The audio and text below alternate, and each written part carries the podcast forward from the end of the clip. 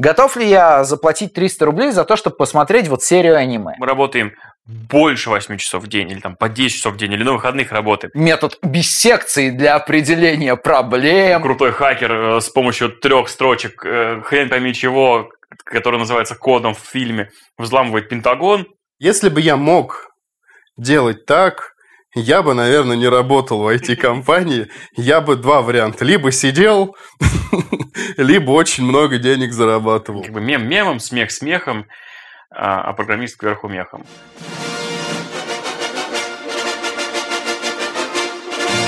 Снобизм. Сексизм. Эгоцентризм.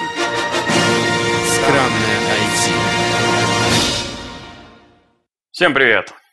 На связи подкаст «Скрамное IT». И с вами его ведущие Савелий Бондаренко, Хаюшки, ребят.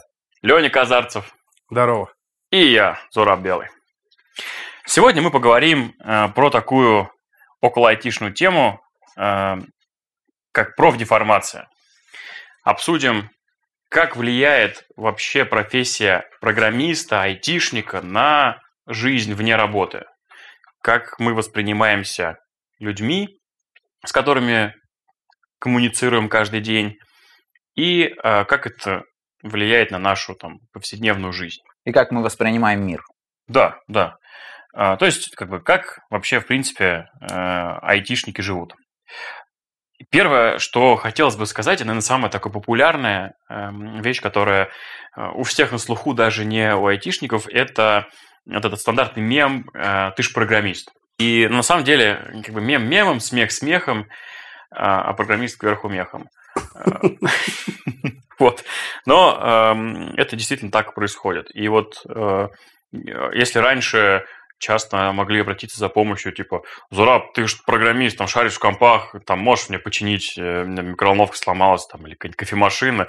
Ты говоришь, блин, ребята, это вообще не то, абсолютно, там, да. Ну, И, и даже если что-то очень близкое к компам, типа, ой, у меня комп не включается. А можешь И ты- мне винду переустановить? Да, и ты, и ты такой, типа, э, пытаешься объяснить, что, смотри, я занимаюсь программированием, это написание кода, Не, ну давай алгоритм. подожди. Э, Винду-то установить, наверное, ты можешь. Но, честно Да. говоря, тебе просто лень. Ну, обычно просто я говорю, слушай, стоимость установки тебе винды мной обойдется тебе в стоимость лицензионной винды. Да, да, да, да, да. Вот, ну, а если там не включается комп, то как бы, ну, извини. Вот, я тут вообще абсолютно не разбираюсь в железе. Я могу там, типа, пойти купить в магазине правильный компьютер собрать, но вот если он не работает, то починить не смогу. Для этого нужно обратиться к Не, ну, наверное, все-таки, в принципе, возможно, сможешь через какое-то время. Но мне почему-то кажется, что ты способен выяснить проблему, понять, сколько пиканий что значит, загуглишь это, начнешь просто там, я не знаю, методом, применишь метод биссекции для определения проблем, знаешь, половину запчастей выдернул, попробовал, половину из них вставил, и вот это вот все. Не, ну, конечно, конечно, смогу. Я же программист. Конечно, я Вот. смогу. Да. Не, ну как бы починить комп это одно. Меня вот последнее время э, очень радуют такие вопросы, как Лень, слушай, я тут себе процессор подбираю. Какой процессор лучше? Как ты думаешь, там Ryzen 3 700X либо Ryzen 5 600X? Я сейчас называю цифры из головы, потому что я абсолютно не помню номенклатуру всех процессоров.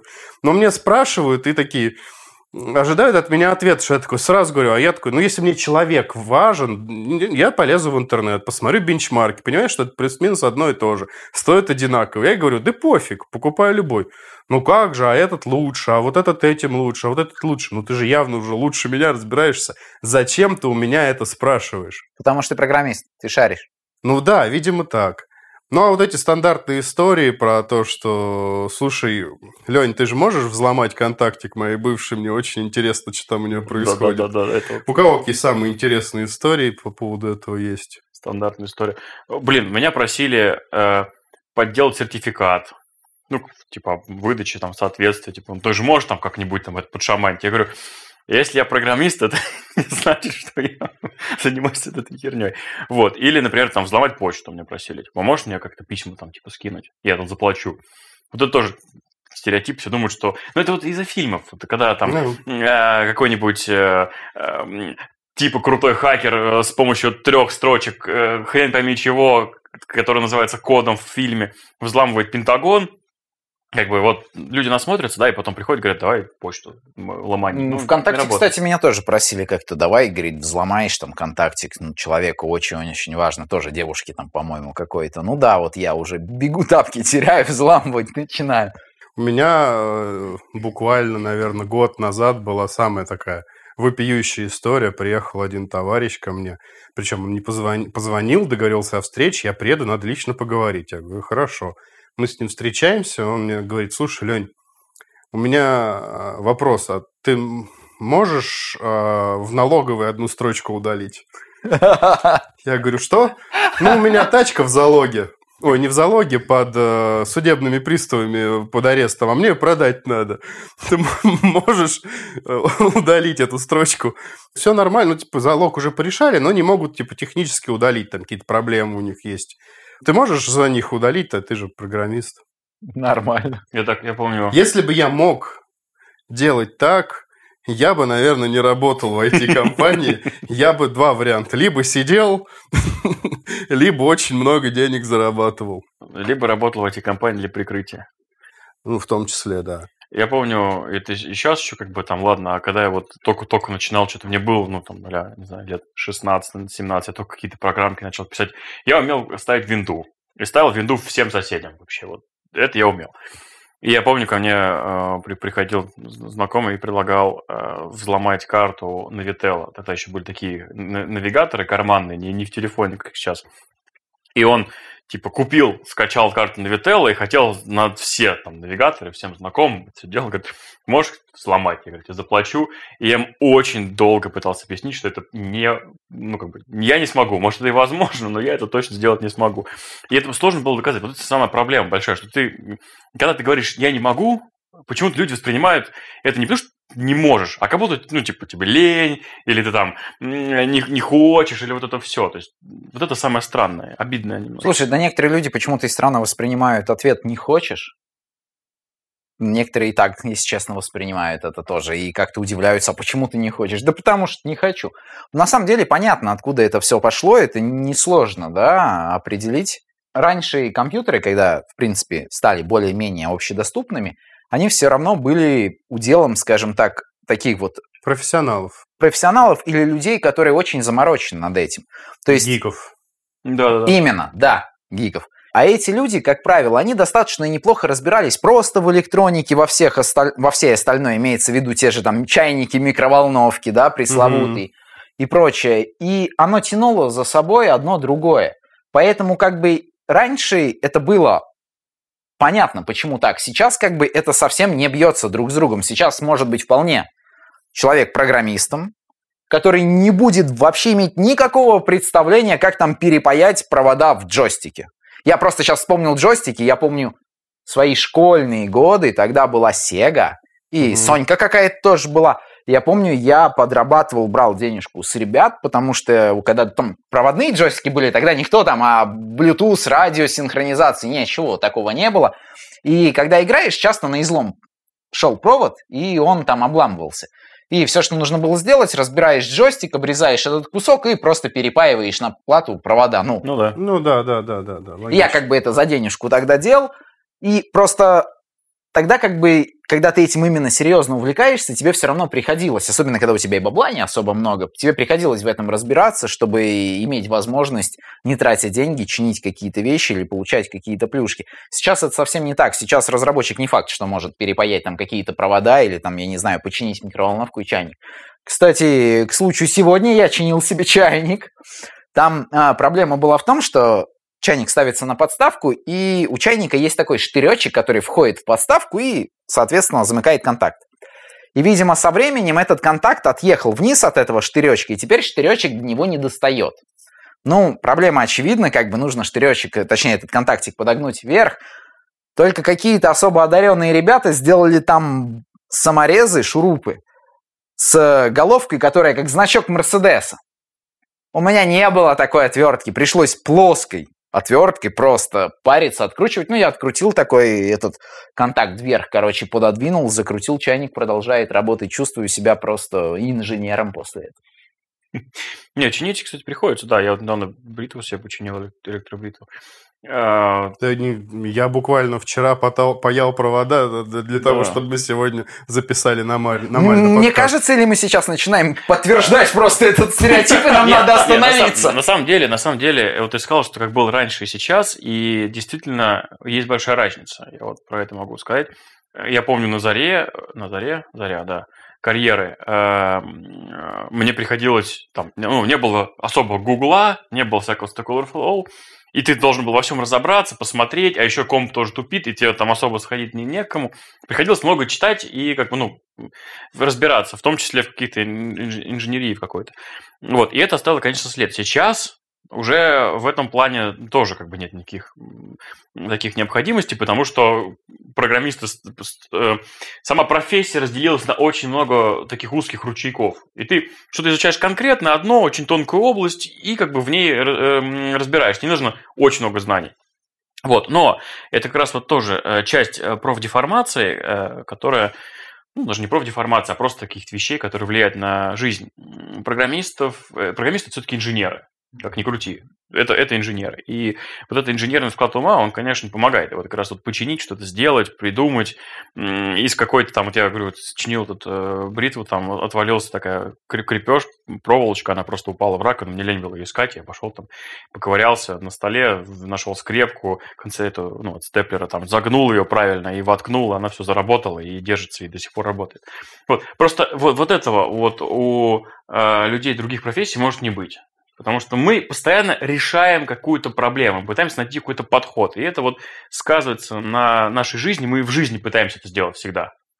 Слушай, ну вот я тебе могу сказать, что подобное, в подобном роде смекалка, если честно, она есть, я больше чем уверен, у многих строителей, особенно кто занимается комплексным ремонтом, ну, по крайней мере, те люди, с которыми я общался, они, знаешь, тоже очень хорошо придумывают какие-то такие решения, как что-нибудь куда-нибудь зафигачить, так что потом все не обвалилось на самом ну, деле. Ну, знаешь, э, э, интересно, потому что строители это тоже, которые люди, во-первых, оказывают услуги, а во-вторых, э, строят некие инженерные сооружения.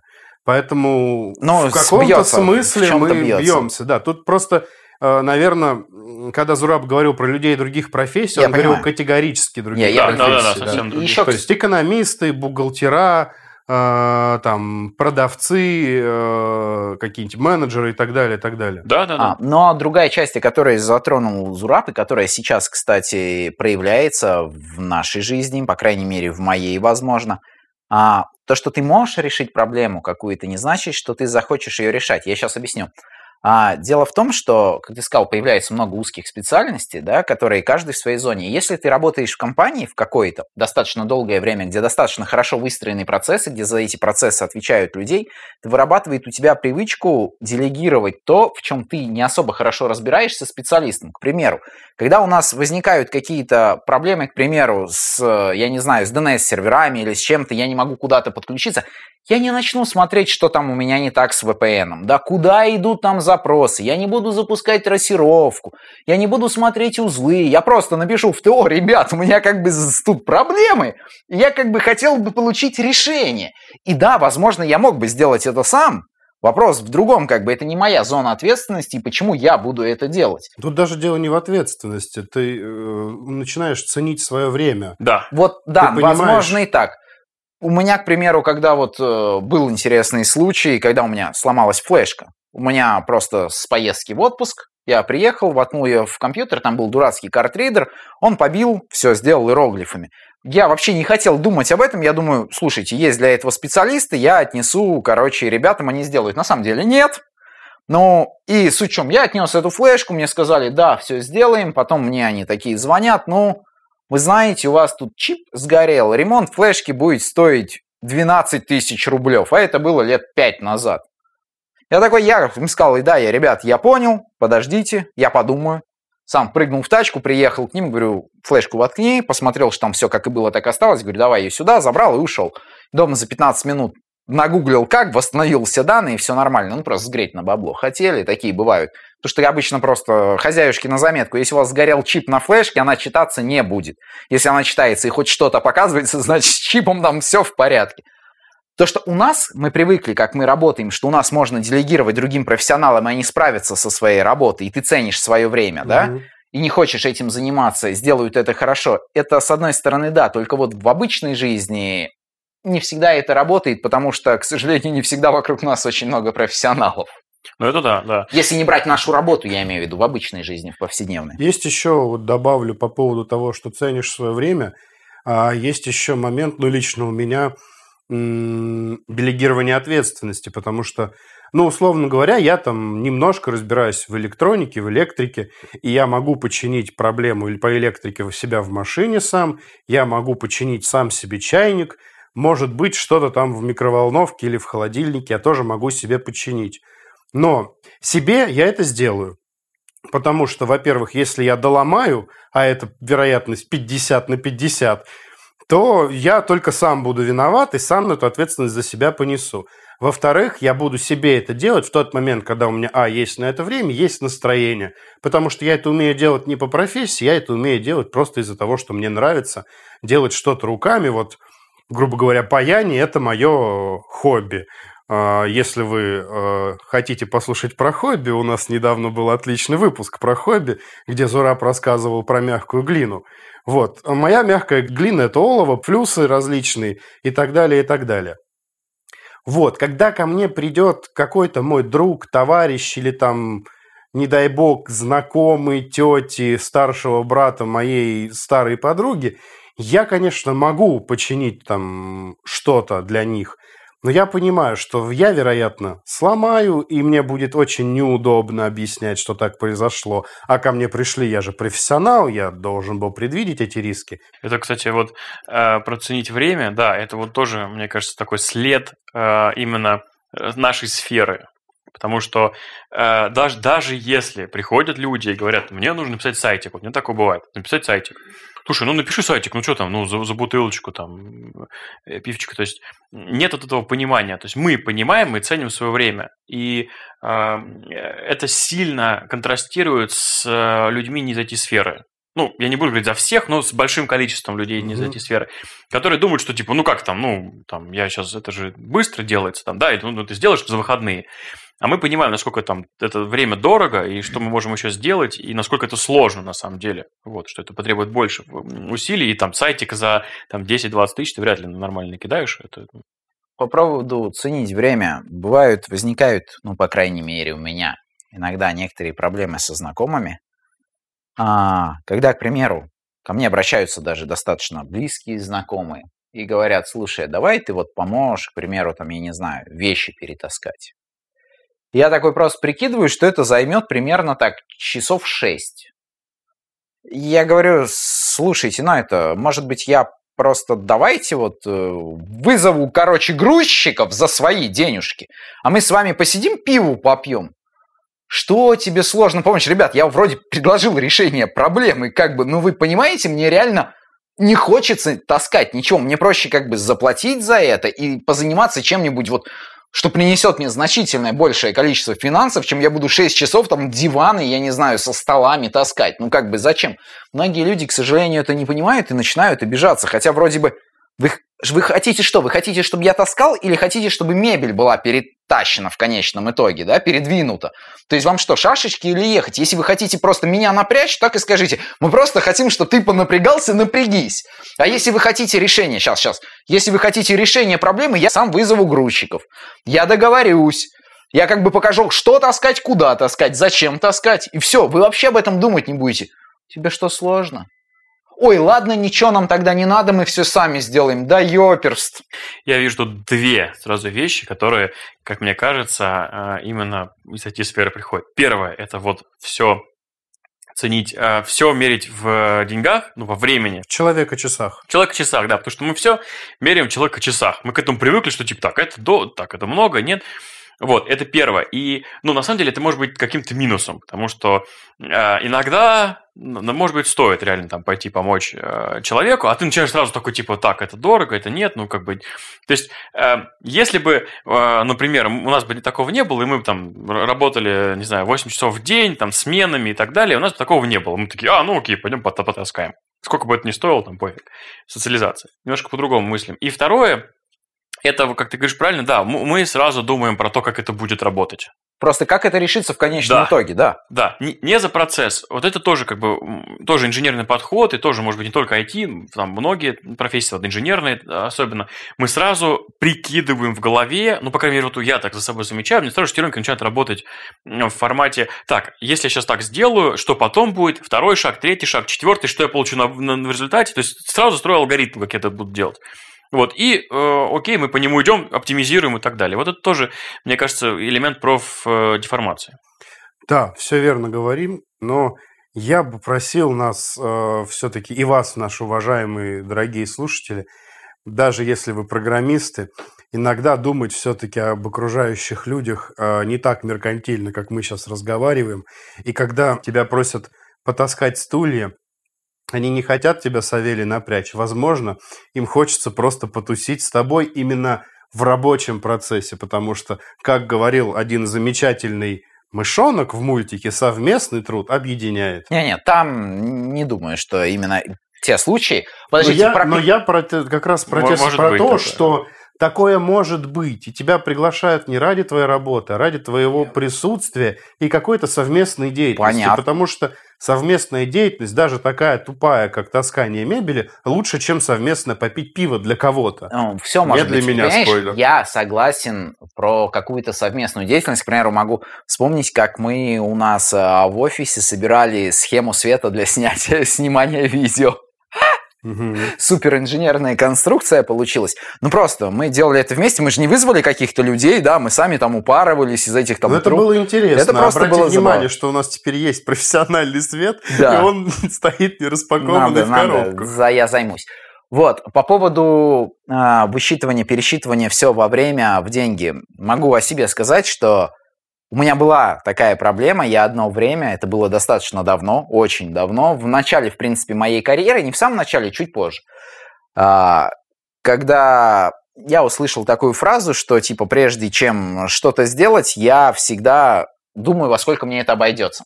Я начал, в принципе, на тот момент я уже занимался фрилансом по- совместно с основной работой, шабашками. Я начал, в принципе, все пересчитывать э, в деньги. То есть я знал, сколько стоит час моей работы, сколько я могу заработать за час, и я начинал пересчитывать вообще все. С одной стороны, тогда, возможно, для меня это было полезно, это было тем фактором, который позволял мне очень много работать. Безумно много работать. То есть я сидел и такой, так, посмотреть аниме, я уже сейчас не помню точных расчетов, но, к примеру, там серия 20 минут плюс то все, там это получится полчаса, так, это получается, обойдется мне в 300 рублей, к примеру, там. Готов ли я заплатить 300 рублей за то, чтобы посмотреть вот серию аниме? Нет, вот, вот это аниме я не готов смотреть за 300 рублей за полчаса, да? Готов ли я поехать туда-то там на весь день, и получается, это будет стоить мне аморфных там 5000 рублей. И то есть, если ты что-то не заработал, считай, что ты это потерял. Ну, такая была у меня на тот момент логика. Доходила вообще до тупого, что ты там считаешь, так, я тут пройдусь пешком или поеду на автобусе. Если поеду на автобусе, я заплачу за автобус столько-то, а если пешком я потеряю столько-то времени, что мне будет выгоднее? Выгоднее заплатить за автобус, потому что за оставшееся время я на заработаю больше. Но это прям уже совсем такое, крыша едет не спеша, тихо шипером шурша. Но это тоже, кстати, проблема айтишников, особенно в самом начале путей, когда есть возможность все свое время обращать в деньги, Да. э, хочется как можно больше времени превратить в деньги. И ну, через сколько времени ты выгорел? Слушай, ну там у меня было это все очень долго. Ты знаешь, я считаю, что для меня это было полезно. С учетом моего гуманитарного образования, я считаю, что в принципе тот период жизни, когда я работал, как я не знаю кто, как не в себя, это как раз-таки позволило мне стать тем, кем я являюсь сейчас. Потому что я явно уступал да, людям, которые с техническим образованием. Потому что они учились этому, они что-то хотя бы изучали хоть как-то, в отличие от меня, кто изучал законодательство и прочее, и философию. Поэтому как бы мне, ну, это было тяжело. Да, в таком режиме, когда ты работаешь 16 часов в сутки, это очень тяжело. Но на самом деле тут важно, как и всегда, вот этот work-life balance и прочее, прочее. В конечном итоге это позволило мне, опять же, этот период жизни, позволило мне осознать, что, короче, так делать не стоит. Есть время, когда ты работаешь, есть время, когда ты отдыхаешь, и когда ты отдыхаешь, не надо считать что-то в деньгах.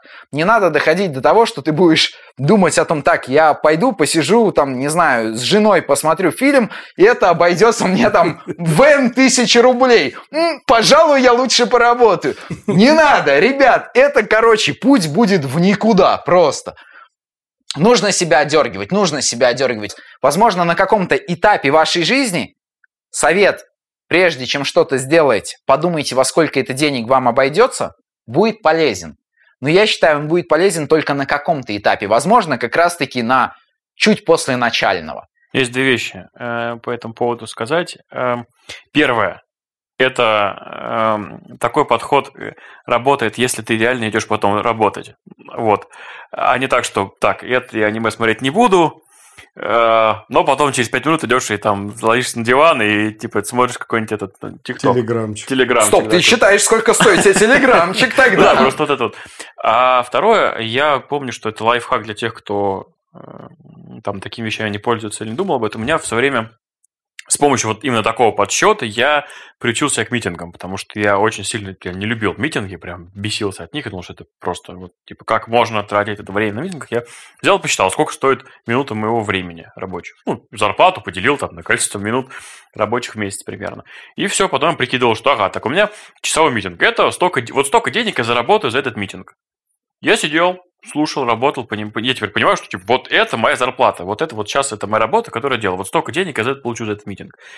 И... Но это ровно в те, в те дни, когда у тебя не висит 629 срочных задач, да, да. которые заставят тебя потом перерабатывать. Нет, это да, вот, переработки это еще, кстати, одна история, э, которая тоже профдеформация сильно отличается от других профессий. Эм, у программистов не налажен ну, work-life balance это там отдельная история, вообще, в принципе, режим работы. Привычно, да, человек там, не знаю, работает 8 часов в день, 5 через 2, ты строишь какие-то планы, у тебя выходные это выходные, там, вечер это вечер. У программистов это не так, и это сильно влияет на жизнь. Ну, опять же, я могу там по себе судить, сильно влияет на общение с друзьями, на там э, общение дома, на какие-то дела, которые ты делаешь, потому что, ну, реально нет вот этого понимание, что завтра вечер у тебя будет свободный, например. Особенно вот на начальном этапе карьеры, когда ты такой, типа, не можешь контролировать э, весь объем работы, который ты делаешь. Вот это сильно влияет на, на жизнь, э, мне кажется, одно из таких... Слушай, ну вещей. много на самом деле в каких работах тебя могут выдернуть просто и в твой выходной. Ну у нас это, у нас это такое прям. Это у нас в такое... норму вошло. Слушай, у нас это в норму вошло, потому что люди просто себя на самом деле. И это не проблема профессии, это проблема людей, что они не умеют контролить и распределять свое рабочее время. Они тратят его в никуда, а потом с горящими задницами пытаются успеть к дедлайну. Но это не проблема, я считаю, профессии. Это проблема просто людей и их расхоложенность. Проблема профессии – это проблема экосистемы. Да, которая... Хорошо, это сферы может быть проблема сферы, проблема отношения к разработчикам, проблемы самих разработчиков, что там кто-то получает слишком много, возможно, воли и прочего, да? Да. И потом скатывается в то, что пытается успеть что-то сделать в последний момент. Но это, я считаю, не совсем проблема Ну, профессии. там, библиотекарь не будет так переживать по этому. Не, ну Преподаватель щас, тоже вряд ли. э, То есть, Смотри, тут как бы э, есть, условно говоря, несколько типов труд- ну, трудовой деятельности. Есть трудовая деятельность, нацеленная на зарабатывание денег, а есть трудовая деятельность, нацеленная на, нацеленная на, на трудовую деятельность. Ну, это, условно говоря, там, бюджетники, которые по факту не являются объектами рыночных отношений. Они, вот те же библиотекари, они выполняют свои функции просто 8 часов в день, и все. А программисты в большей части своей это люди, которые своим временем зарабатывают деньги для себя, для компании и так далее. И в других э, профессиях такая же история. Люди, которые генерируют деньги своим временем, они также как бы завязаны на это дело. Просто у нас есть особенность тем, что часто распределенные команды, работа за компьютером, которая, в общем-то, ну, мне кажется, легче, чем работа в шахте в любом случае. Да, тяжело, да, умственный труд э, сильно утомляет, но после 8 часов физического труда очень тяжело собраться и как-то поработать. Я после 8 часов э, работы умственно как-то там сконцентрироваться, что-то собраться и сдюжить могу. Поэтому у нас просто воспринимается это проще. Нет, я уточню. Я уточню здесь. Я не говорю именно про переработки. Я не говорю, что мы работаем больше 8 часов в день, или там по 10 часов в день, или на выходных работаем. Это как одна из частных э, производных просто. Я говорю про то, что у нас ненормированный рабочий день. То есть программист там может встать чуть попозже или раньше, поработать два часа, не поработать два часа.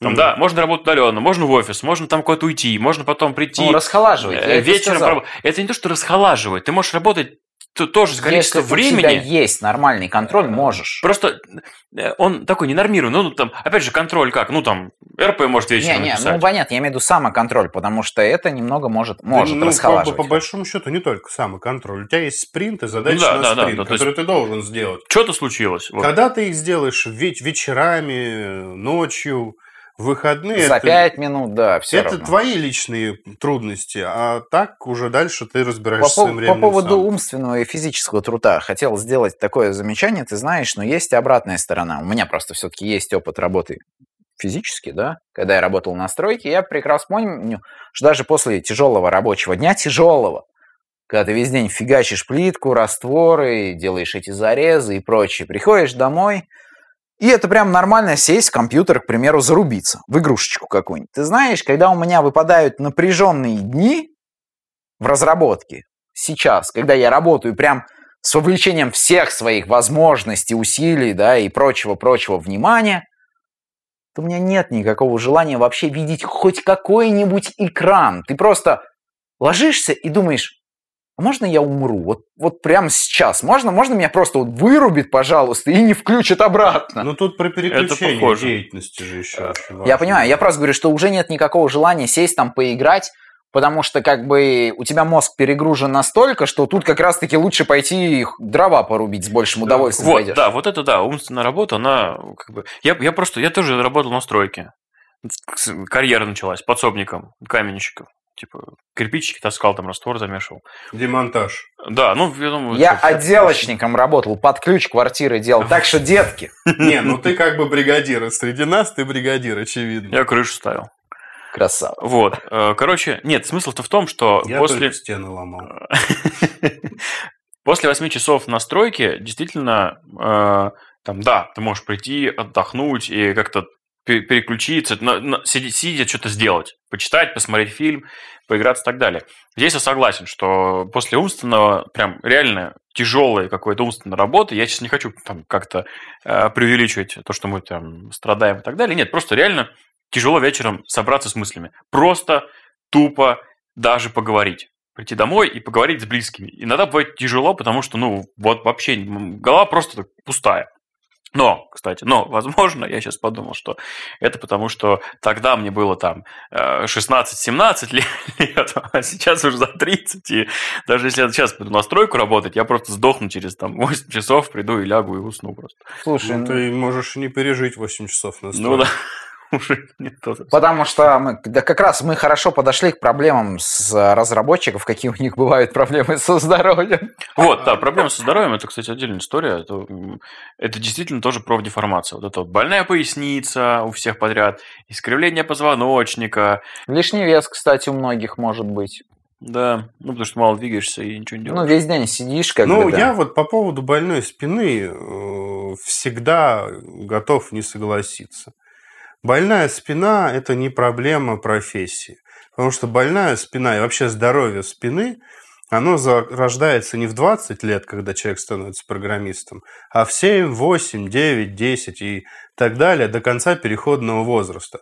Поэтому все вот эти больные спины – это проблемы того, как мы сидели в детстве ну, вы, точнее, сидели в детстве, потому что у меня со спиной все прекрасно. Я никогда не пользовался ни локтевыми стульями, ни, сту... ни, нет, ни табуретка, седло, какие-то еще модные вот эти извращения, похожие на пыточные кресла. Я могу сидеть, работать, в принципе, на чем угодно, кроме дивана. Потому что на диване... И у тебя начинаю... спина, кстати, вообще никак не устает. У меня, к примеру, вот в машине при долгой езде спина тоже устает. Нет, ну шевелишься, она перестает ну, Ну, типа, если выйдешь, разомнешься, встанешь с Не, мне кресла. достаточно привстать в кресло и Привстать все. в кресло, Ну, не знаю. Не, у меня устает, возможно, возможно, как бы, скажем так, что проблемы закладываются в детстве, просто дают они о себе знать именно при Ну, таком конечно, режиме работы. конечно. Да при любом режиме работы. Слушайте, ну давайте не будем делать из программиста священную корову, потому что сидячий образ жизни У ведут многих. не только программисты. Я думаю, что в современном мире 90% людей ведут сидячий образ жизни. Ну, я думаю, не 90. Вот, ну, Потому не что 90. даже если ты работаешь, ну ладно, окей, там настройки ты еще стоишь. Ну, настройки колени обычно, например, у плечечников больные колени. Да, потому что ты на коленях постоянно. Я все-таки думаю, что программистов, да и в принципе людей, работающих много за компьютером, это в первую очередь глаза, Глаза, да. Глаза, шея, кстати, может. шея, да, от, от Ну, за- за неправильного запястье. сидения. А, кстати, синдром. запястье, да, у меня же тоже вот была проблема с запястьем. Точно, Тун- запястье Туннельный можно... синдром, да, я Да. как бы лично с ним никогда не сталкивался, поэтому я, я до сих пор так не уверен в реальности существования. этой У меня проблемы. очень сильно болело. Я не знаю, диагноза именно туннельный синдром нет, но у меня очень сильно болело запястье. Э, Я пошел по рекомендации, просто нагуглил э, этот э, коврик для мышки с подушечкой. М. Очень долго работал с ним, оно прошло. И вот потом перешел на Mac с большим тач этим э, тачпадом, и вообще прошло все, потому что по- по-другому просто кисть стала лежать. Все. Слушай, а с мышкой, когда работал на обычном я, коврике, я- болел. я с мышкой работал, у меня начало болеть так, что, к примеру, когда я там беру штангу или даже гантелью, там бицепс покачать, я просто ее держать не могу, у меня рука отказывала. Я пошел к врачу, мне поставил диагноз, я не помню, или артроз, или что-то такое, и все, что мне посоветовал, ну, типа, короче, это холодец, кушайте. Офигенный врач, всем рекомендую, просто 10 из 10. Но закончилось это все тем, что я пошел себе купил вертикальную мышь, и как бабка отшептала. Ну вот, да. И да, да. сейчас я тоже работаю с тача уже, как бы э, с ноутбука, но вот до этого, когда я с десктопа работаю, у меня вертикальная мышь, кто-то пользуется этими, я забыл, как они называются, Трекпад. где большим пальцем крутишь, да, трекпадом. колесика. Я вот самую дешевую купил, которая была возможность вертикальную просто попробовать, и реально, вот я на ней посидел неделю, и все, спокойно начал продолжать ходить в зал, тягать Ну. эти гантели, штанги, вообще никаких проблем. Вот так же. Так что, если что, если у вас болит запястье, рекомендую попробовать вертикальную мышь. Лично мне очень помогло. Холодец. Если у вас болит запястье, Холодец. Ну, видите, да, проблемы крайне индивидуальные. То есть вот у меня не, не, это, не, болит, не болят ни запястья, ни поясницы, ничего. У меня проблема с глазами, да. Особенно, когда мы уехали на удаленку. Если в офисе э, хоть иногда мне удавалось переговорить с коллегой лично, то сейчас, вот последние два года, в основном все разговоры, это разговоры с этим проклятым телевизором. Э, И я вот никогда не испытывал этих проблем, а вот буквально через неделю я понимаю, что у меня там часам к четырем дня уже просто дико красные глаза, я не могу их открыть, потому что мне режет свет. И там ну, синдром раздраженного глаза, в общем, какие-то диагнозы понаставили, какие-то капельки я покапал, а, и все. Вот я к тому, что С глазами у меня тоже, кстати, есть проблема из-за компа, потому что постоянно одна дистанция фокусировки, практически одна и та же, не меняется. И из-за этого происходит, насколько я помню, я могу сейчас ошибаться, там что-то типа деформация хрусталика происходит небольшая, и портится зрение.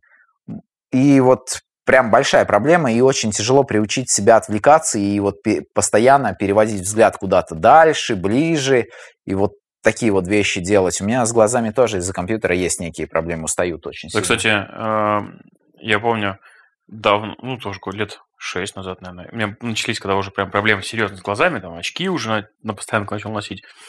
Э, Я начал гуглить, нагуглил там ну, кучу материалов, как там э, должно выглядеть, э, там, только на то ты смотришь, чтобы глаза не так сильно уставали, там, контрастность, вот это все.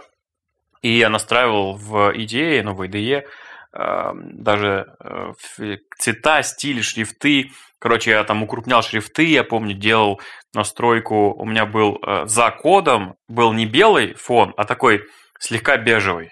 Типа он там был по рекомендациям самый чё, ну, крутой, если у тебя черный текст. Вот. Ну и там, я говорю, шрифты я увеличивал, там все, расцветку делал разную, там контрастность настраивал. Очень сильно мне полегчало в этот момент. Я прям помню, перестали за день уставать глаза, я настройку сделал. я заметил, знаете что? Чё? Я заметил одну конкретно особенность программистов. вот то, что выделяет именно программистов среди болезней. Да, у всех могут болеть запястья, запястья, у всех могут болеть спина, у всех портятся глаза от мониторов, но только программисты знают про, как ты сказал, Савелий, Э, искривление хрусталика. Искривление хрусталика от того, что не изменяется дистанция фокусировки. А, знают про все эти миллионы вариантов ортопедических кресел для своей прекрасной спинки. И какие-то вертикальные мышки и так далее, и так далее. И вот эти миллионы изощрений, э, чтобы мы спасти свое здоровье, на котором просто наживается масс-маркет, предлагая тебе сегодня сегодня... Это как а, с супами. У меня есть очень интересный а, пример с супами. Супы – это польза Шрёдингера, потому что приблизительно раз в три года британские или не британские, но, в общем, какие-то ученые приходят к выводу, а, приходят к, к противоположным выводам по поводу супов.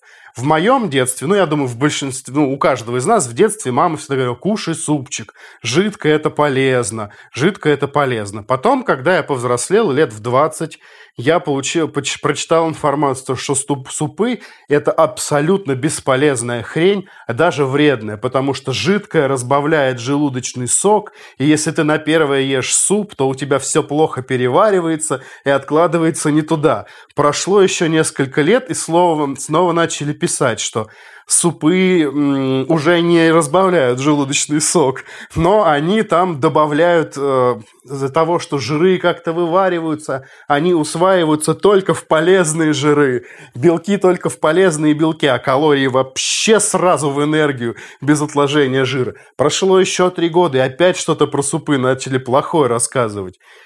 Ну, не совсем, не совсем. Я тут вот не могу не согласиться. Есть есть одна вот, это, это да, то, что ты говоришь, это правильно, это э, отличительная черта, черта программистов, потому что каждый день, каждый час мы какую-то проблему решаем.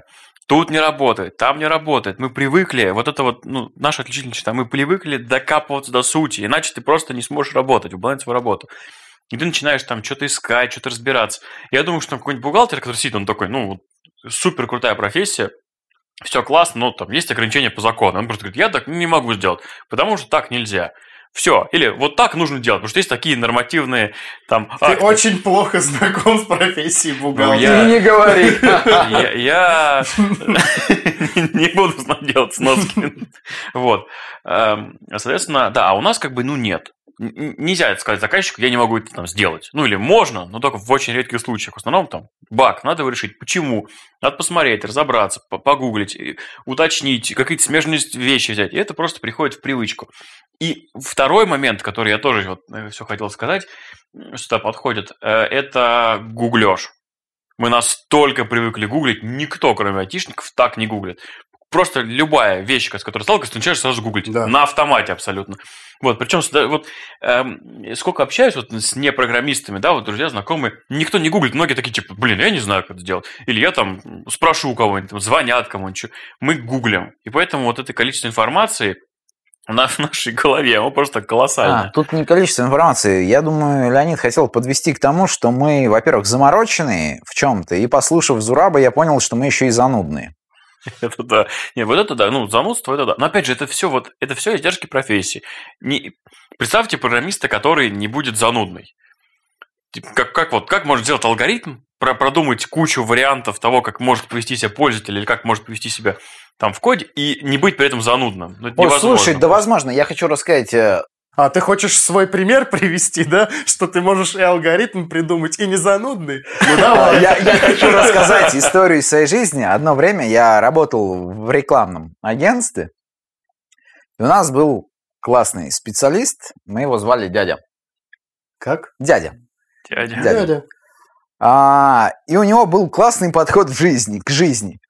Его еще иногда называли «Пух пойдет», потому что это была его коронная фраза по поводу всего. Ты вешаешь вывеску, вы парились с вывеской полчаса, там выставляли уровень, отходишь, и ты прям видишь, что вот один конец на сантиметра два ниже другого, да, по горизонтали.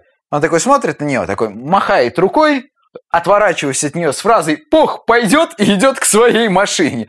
Вот, в принципе, можно любой алгоритм так написать не продумывая кучу вариантов. Просто пойдет. Ну, это... Но потом будет очень больно на будет, этапе да, тестирования. Будет это... очень больно. Будешь баги разгребать. С другой стороны, опять же, многие чересчур занудны в этом плане, потому что есть такое понятие, как преждевременная оптимизация, и некоторые стараются при... продумать вообще все возможные варианты, которых не может быть вообще.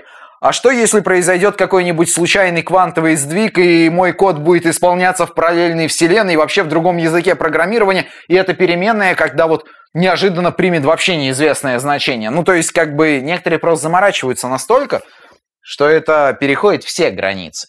Да, да, но опять же, здесь это тоже издержки профессии, мне кажется. Ну, у кого-то, может быть, нет, но когда ты раз написал код, тебе там вы, выкинули кучу багов, второй раз написал код, тебе выкинули кучу багов, ты начинаешь воспринимать э, даже в жизни вот эти ошибки как что-то личное. Потому что, ну, такой, я же старался, я же код писал, я же продумал. Мы тут багов насыпали, вот сволочи, как бы, да? Ну, кстати, отношение к багам такое негативное, типа, и негатив к тестировщикам меня тоже всегда забавлял когда вот многих людей прямо подгорать начинает, если честно. Тебе добро делают, парень, как бы смирись, но это же, знаешь, как это же, подушку. это же ты писал, это твоя, ты вкладываешь в этот алгоритм душу, ты тратишь на него время, а тут тебе говорят, что он не написан неправильно. Это э, сильно коррелирует, конфликтует э, с эгоцентризмом программистов, это, кстати, тоже тема, о которой стоит поговорить. Вот, и э, ты начинаешь воспринимать это как личное оскорбление. Слушай, ну это не и, только... это, и это потом переходит в жизнь. Это у творческих вообще. Нет, тут это больше, знаешь, бьется, я думаю, с творческими профессиями. Это, как, к примеру, знаешь, фотографы, к примеру, или художники. Ради прикола можешь найти какого-нибудь фотографа, не меня желательно, и сказать что-нибудь плохое его фотографии. Сто пудов воспримет на личный счет. То есть ты ему ну, скажешь, фотка УГ, все, ты враг. Просто убить тебя, сжечь на костре. Что ты понимаешь в фотографии? Да ты хоть что-нибудь в жизни сфотографировал? А чего ты добился? Покажи мне. И просто вот люди очень лично воспринимают, чувак, я против тебя вообще ничего не имел, просто фотография, ну так себе как бы вообще. И код ты так себе написал это, видимо, все-таки вот коррелирует больше с творческими профессиями, если честно, потому что что там, что тут, люди как бы вкладывают душу, думают, что они создают какие-то вечные вещи. А вот хороший вопрос, вкладывают ли программисты душу в то, что они пишут? Большинство, мне кажется, да.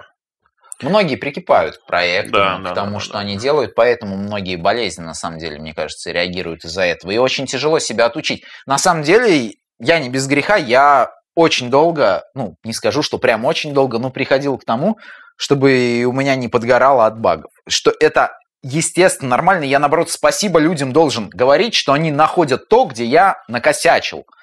Но я помню, а был у меня период, когда, да, там тебе прилетает баг, тебя аж прям там трусить начинает. Там, вот мне кажется, что это все-таки... Праведная ярость. Зависит от того, что разработчики действительно сильно эгоцентричны. В в большинстве своем считают, что они самые охрененные в этой жизни. О, ну это прям э, стандартная Самые тема. умные, самые кайфные, типа все остальные это просто челить рядом с ними. Это как бы есть у всех, я думаю, Но не у всех, это есть в основном, ну, на самом деле, у, у многих, молодежи. У многих, у молодежи, вот, и да. это, это вот как раз и конфликтует с тем, когда я крутой, а мне говорят, что я что-то неправильно сделал.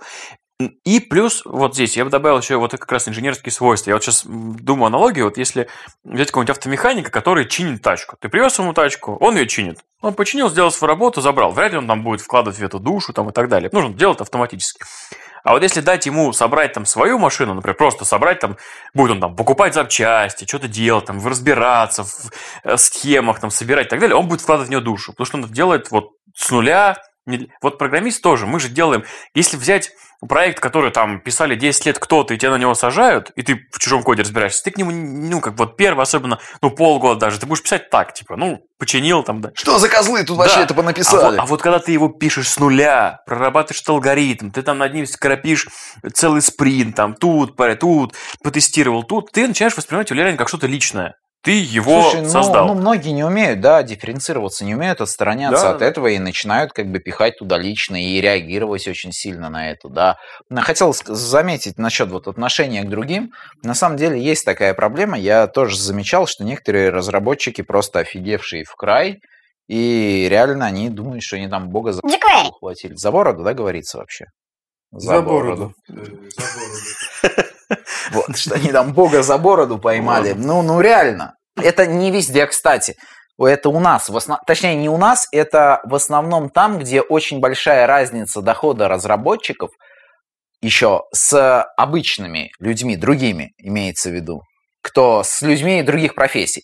Потому что, к примеру, в той же Америке, в той же Европе нет настолько большой разницы. Ну, конечно, да, это понятно. И это, я согласен, все-таки э, связано в большей степени с эгоцентризмом человека. Не буду говорить программиста, потому что все-таки здесь очень важен э, бэкграунд человека, какой он сам, какое у него окружение. Согласен. И так далее, и так далее. Но э, мы можем как раз вот начать отсюда отталкиваться к следующей теме. Миф ли, что программист одиночка? Вот как вы думаете, наши уважаемые слушатели, вот этот самовлюбленный, эгоцентричный, занудный сноб, он будет одинок или ему все-таки удастся найти какое-то общество в этом мире? Сложно сказать. Здесь, вот здесь, наверное, сильно зависит от личности, но после того, как тебя там э, ну, в попу целуют HR из разных компаний, зовут, говорят, какой ты классный, понимаешь, тебя про это постоянно, что приходи к нам, мы тебя очень хотим, все тебя хотят, э, вот, после этого, ну, на самом деле сложно как-то перестроиться и, как бы это сказать, э, поставить себя на то место, когда тебе кто-то дорог. Да, то есть вот возможно, я здесь не буду говорить для всех, но возможно иногда для программистов это сделать сложно, потому что я же крутой, меня тут все хотят, меня тут э, все там э, пытаются как-то к себе подманить, и типа это я тут всех выбираю, да, там, а при этом, чтобы строить какие-то отношения или семью, нужно наоборот что-то давать. А, а, а, а куда пойти, чтобы тебе сказали, что ты хороший, погладили тебя по голове? А, это надо, ну, выложить там какой-нибудь резюме или что-нибудь еще в LinkedIn зарекаться. Савелий, знаешь эту шутку из универа? Сначала ты работаешь на зачетку, да, да, а потом зачетка на тебя. Ну, разумеется. Вот ты на свою зачетку уже наработал. Плюс, плюс, конечно, да, тут если это, вот если такую открыть э, какую-то романтическую вещь, возможно, что вот программистов действительно сложно, потому что, как правильно сказал, да, Савелий, что он, это все зависит от того, как воспринимается программист. У нас в России там, да, программист это ну, там, чуть ли ну, не, не, да, вот такой элитарный э, слой. Хотя, по факту, ну, программист это средний класс просто. Программист. Инженер высокого ну, уровня, быть, средний да. класс. Вот, а у нас это как бы элита, и это сильно влияет. Это прям, я же крутой, как что я там. Вот, а, но с другой стороны, а, все-таки программисты, разработчики это инженеры. Инженеры, которые там, да, вот мы про это как раз говорили уже достаточно долгое время, что склад ума немножко другой. Мы там достаточно занудные, достаточно тяжелые по характеру часто. Очень многие из нас тяжелые по характеру. Там, невозможно терпеть, мы там эгоцентричны. Все, все, про что мы говорили. Это сильно влияет. От этого очень сложно перестроиться, от этого отказаться, когда ты выходишь за рамки работы. Вот, потому что, ну... Я даже, все понять не могу, как я вас терплю, а? Даже с друзьями, даже, даже вот, э, я не говорю там романтическую часть, но даже вот с друзьями, знакомыми, с товарищами, какие-то коллективы и так далее, э, отношения, как бы, ну, социализация, она строится на том, что ты что-то отдаешь ну, периодически, да, там, время свое тратишь, или где-то что-то помогаешь кому-то и так далее. То есть какое-то общение, общий интерес. А когда речь идет про программистов, которые считают, что они самые классные, крутые, там, и их мнение действительно это истина в последней инстанции, тяжело. То есть вот тут тяжело реально находить контакт. Может быть, может быть, я как бы сейчас там сужу по себе там в каких-то вещах, и на самом деле это не так. Но вот у меня как так такое мнение. Слушай, мне тяжело об этом говорить на самом деле, вот очень тяжело, потому что я вообще рубах парень, мне со всеми легко находить контакт, и я никогда не дифференцирую людей по каким-то признаком, я не знаю, Тут дело не... сколько легко они, ли всем находить контакт с тобой? Сколько они там зарабатывают, какими... А думаешь ли о том, как э, людям, с которыми ты находишь контакт в данный момент, как им это нахождение в них этого контакта? Нормально, никто не жаловался. Вот, да. Вот это, как там сейчас мы тут прилетим, будем добро сеять и благости причинять. Слушай, ну никто не жаловался, серьезно. Я как раз хотел сказать, что то, о чем говорил Зураб, приводит часто к тому, что айтишники сбиваются в кучки, вот эти маленькие угу. свои комьюнити, и в них тусуются. И, в общем-то, за рамки довольно тяжело выходят. И поэтому они смотрят на мир исключительно по-своему. Они просто не получают э, фидбэк от людей извне этих комьюнити, не, не получают э, частички другого видения от других людей. Ну, возможно. Вот, у кого ну, вот у меня, у тебя, Савелий, очевидно, как бы есть там какие-то знакомые за пределами IT-круга, потому что, ну, ты сам, говоришь, работал на стройке, и ты помнишь, как это... Хочешь вернуться? А, наверное, все-таки нет. Конечно, нет. Но общее представление о, ми- о мире есть. А, очень много айтишных же пар, а, семей, и не в одном поколении уже в современном мире. Вот им, конечно, наверное, не всегда просто понять, что в мире происходит, потому что телеграм-канал – это отличное средство для информации, но эмоции оттуда получить тяжело. Во-первых, эмоции, плюс сейчас все-таки мы, кстати, можно будет поговорить как-нибудь про информационные круги, ну, это я так Мгм. просто назвал, что мы, когда живем, мы подписываемся на что-то в социальных сетях, и вот эти умные ленты, которые предлагают нам контент, которым мы когда-то интересовались, формируется определенный информационный круг, и мы обычно не выходим за него. Это как иногда вот эти вот э, шутки, я узнал об этом человеке там исключительно, когда, и, я не знаю, там случился какой-то скандал, а оказалось, что в этом знают десятки миллионов людей. Чё- кто, мать его, это вообще такой? Это как начали, к примеру, вот сейчас помню, тогда, я не помню, что было, начали бегать с этим Моргенштерном, по-моему, я такой, кто? Чё? Вообще, о чем вы говорите? Кто это? Оказывается, это какой-то там известный чувак, он что-то там поет, не поет, я не знаю, просто серьезно. Я вроде бы сижу в интернете, я вроде ютубчик смотрю, контактик там почитываю, и вот я не помню, с чего там начали это писать, просто все уже начали про это писать. И на самом деле это и меня аффектит, потому что тех людей, которых я смотрю, которых я считаю известными, и ты там кому-нибудь говоришь, там, вон там, там Питер Маккинон, он такой, кто? Ты такой, ну там, Маккинон, ну кто такой этот, мать твою, твой Маккинон вообще? Ты там, ну это вот там фотограф, видеограф из Канады, там классный чувак, он... ты вообще о чем? Ну, это мы отошли, ладно, от темы это У меня какие-то... вот сейчас возник вопрос. Считаете ли вы IT-сообщество субкультурой? Субкультура, эти Вот, вот я сейчас подумал, что мне кажется, в наше время, вот сейчас, это прям, ну, действительно, как субкультура отдельно. Свои интересы, свое общество. Я не готов дать ответ. попасть. Я сейчас, потому что не помню полного определения субкультуры, поэтому не могу сказать, это является субкультурой или нет. Я не готов. Если хотите, я подготовлюсь, мы потом об этом Надо- поговорим. Надо погуглить. Да, мне надо... Вычитать Ну, я просто хотел сказать это другим образом, да. ну, Уважаемые слушатели, угадайте, что у меня сейчас в руках и какие последние символы я ввел в Гугле. да.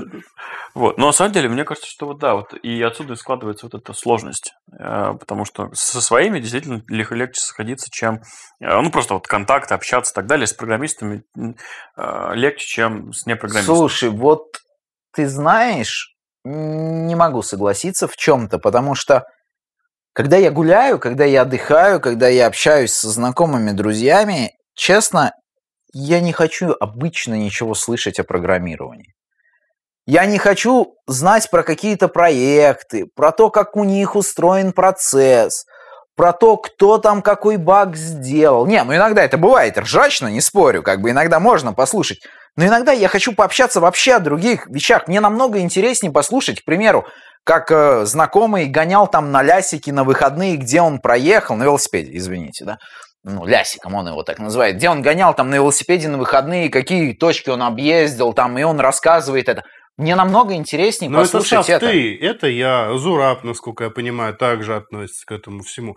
Возможно, здесь еще и уже опыт, потому что там 10 плюс лет занимаясь этим, уже надоедает. И я тоже встречаюсь с друзьями, у которых, среди которых, естественно, тоже много айтишников, часто попадаю в ситуации, когда садишься в баре за стол и начинается опять.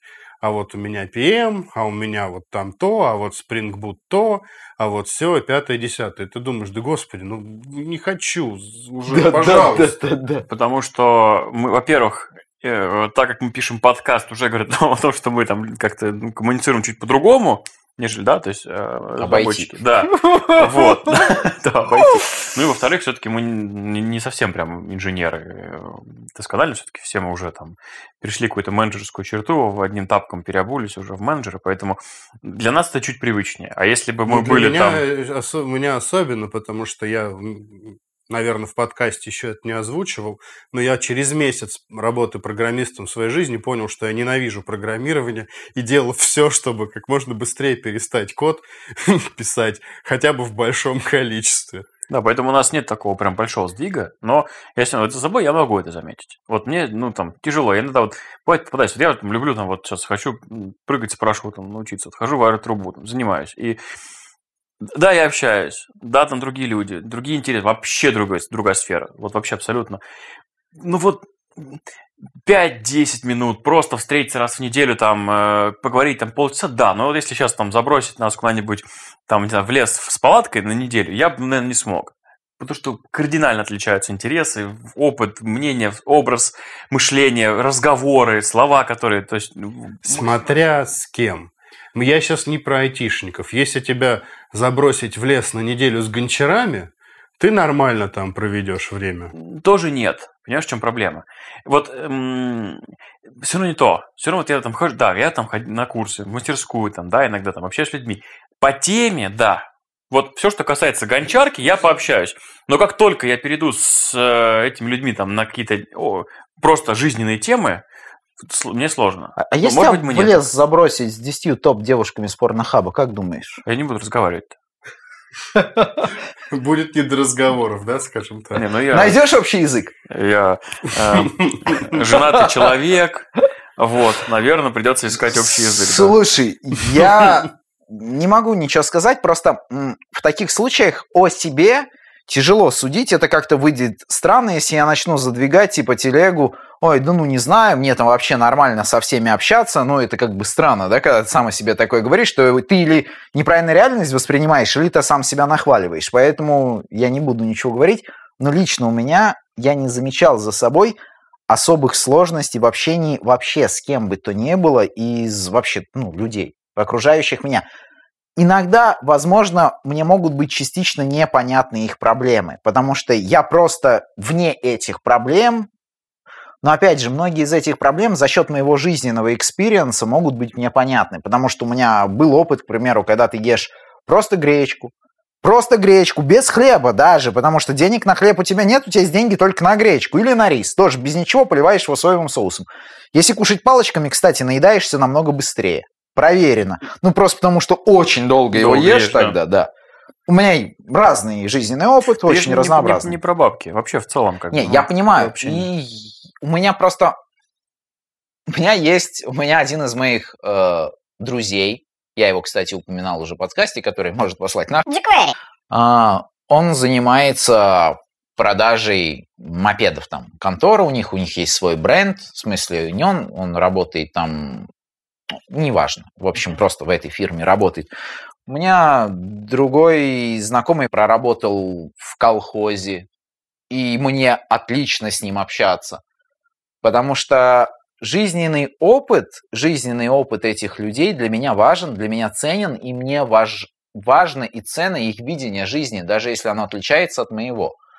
И как раз-таки мне интереснее общаться даже с ними, чем с людьми, которые будут задвигать мне, что «О, ты слышал, там в реакте что-то планируют добавить?» Мать его, вообще все равно. Вот добавят, я вот этот мануал открою, как бы спеку там, прочитаю, что они добавили, приму на вооружение и буду делать. Я, сейчас я об этом вообще не хочу думать. Ну, ты про здесь Вот. про расширение кругозора. Вот, да. Лень, как э, размышляет гуманитарий. Я, Да. да, да, да, да. Слушай, ну, с тихарем я- сложнее. Я-то как раз прекрасно Савелия понимаю. А, Не могу сказать, что соглашаюсь. Ну, точнее как, соглашаюсь, но вы немножко, опять же, про разное с Зурабом. Ты говоришь про людей, ну, как конкретных индивидов, правильно, наверное, инди- Индивидуумов. индивидов. Все равно. а, индивидов, которые тебе приятны, с которыми у тебя есть общая какая-то, ну, уже история и так Да. далее. А Зураб говорит про рандомных 10 гончаров, с которыми да. он оказался запертым в лесу. Да, да, да. У да. меня Например, есть опыт до пандемии, я катался на неделю, как раз на неделю в лес с психологами, проводил с ними там лагерь. И там не было ни одного программиста, а когда случайно участником приехал один программист, я изолировал его от себя, чтобы он, меня, чтобы он меня не нашел. И мне там было хорошо, и там были люди, естественно, с которыми у меня тоже длинные, сложные, иногда, иногда хорошие отношения, но в основном это новые люди, с которыми просто прикольно общаться на общие темы, да. Я, к примеру, когда ходил там на фотокурсы, это отдельная история, зачем я туда ходил, просто было скучно. А, мне отлично было общаться с другими ребятами, кто занимается фотографией, к примеру. Да, ты можешь сказать, ну, как бы, чувак, ты и так фотографией занимаешься, логично, что тебе будет интересно. Мы говорили не только о фотографии, я узнавал что-то там об их жизни, спрашивал. Мне было интересно узнать какой-то их жизненный опыт. А, да, по куче всего. Да, не всегда мне может быть интересно, если я там встречаюсь, знакомлюсь с чуваком, он начинает задвигать мне телегу, как они там а, парили в бане прошлую субботу с алкоголем и девочками, да, простите, увольте, я это слушать не хочу. Это вообще вне сферы моих каких-либо интересов. И Диму твою телегу кому-нибудь другому задвинь. Да, возможно, мне будет не очень прикольно слушать 74-го таксиста, жалующегося на свою жизнь, цены и козлов на дороге. Да, простите, мне неинтересно это слушать. Но в остальных люди важны. Важно их мнение и их видение, это и оно интересно. Бесспорно, Одна ремарка, да. Зураб. Ты мне сейчас сказал, вот как мыслят программисты, ой, господи, гуманитарий. гуманитарий. Я сам так-то гуманитарий Но с углубленным я, изучением французского я, языка. Поэтому вас не понимаю. Ну, наоборот, да. Вот, вот, вот так, ребята, вот так мыслят э, технические люди, потому что я в самой школы, у меня типа только технический уклон всегда был, математический. Вот, э, да. Э, я бы предложил нам потихоньку завершаться – подвести небольшие итоги. А начнем с конца. Давайте, наверное, примем за факт, что делить людей на программистов и непрограммистов – это точно плохо. И как и с нациями, с расами и так далее, мудаки бывают везде. Согласен. Так, так и да. гуманитарии бывают э, среди айтишников, и инженеры среди гуманитариев. Поэтому не стоит прям делить людей на черное и белое все разные, и у всех свои проблемы, просто есть определенные такие точки концентрации, о которых мы сегодня постарались поговорить. Да, все-таки как бы IT сфера как-то влияет на, на жизнь айтишников, да, можно выделить, я думаю, что все-таки здесь как-то такой портрет айтишника. Вот, мы рассказали. Если у вас, э, слушатели наши дорогие, тоже есть какая-то история, там, как вот именно на вас влияет IT-сфера, работа программистом или там тестировщиком, аналитиком, не знаю, ну просто в, в любым айтишником. Или друг, муж, программист. Или, да, да, да, или кто-то знакомый есть, который, про который можете сказать, пишите э, нашу, э, свои истории в комментарии. Я думаю, что если будут, э, ну, как бы очень классные какие-то истории, мы даже их, возможно, зачитаем в одном из следующих выпусков, со всеми поделимся. Может быть, даже обсудим немножко. Поэтому пишите, не стесняйтесь, э, нам будет приятно. Можете на почту написать, чтобы никто не видел. Почта тоже всегда указана у нас э, в описании подкаста. А, вот, да, то есть, значит, IT-сфера влияет, у всех по-разному. И главный вопрос, который у нас остался, э, и мы на него вам не ответим, потому что нужно погуглить, является ли IT-сфера субкультурой. Будем гуглить. Вот. А вы пишите, что вы думаете по этому поводу. Ну и от меня в завершение пожелание. Уважаемые слушатели, помните, что если вдруг вы увидите шурупы, у которых головка как, э, ну, трехлучевая звезда, вы всегда можете открутить его обычной прямой отверткой, как это сделал сегодня я. Хозяюшки на заметочку. Но аккуратней шлицы не сотрите, сорвите. Всем пока. Всем пока. До, До новых встреч. встреч.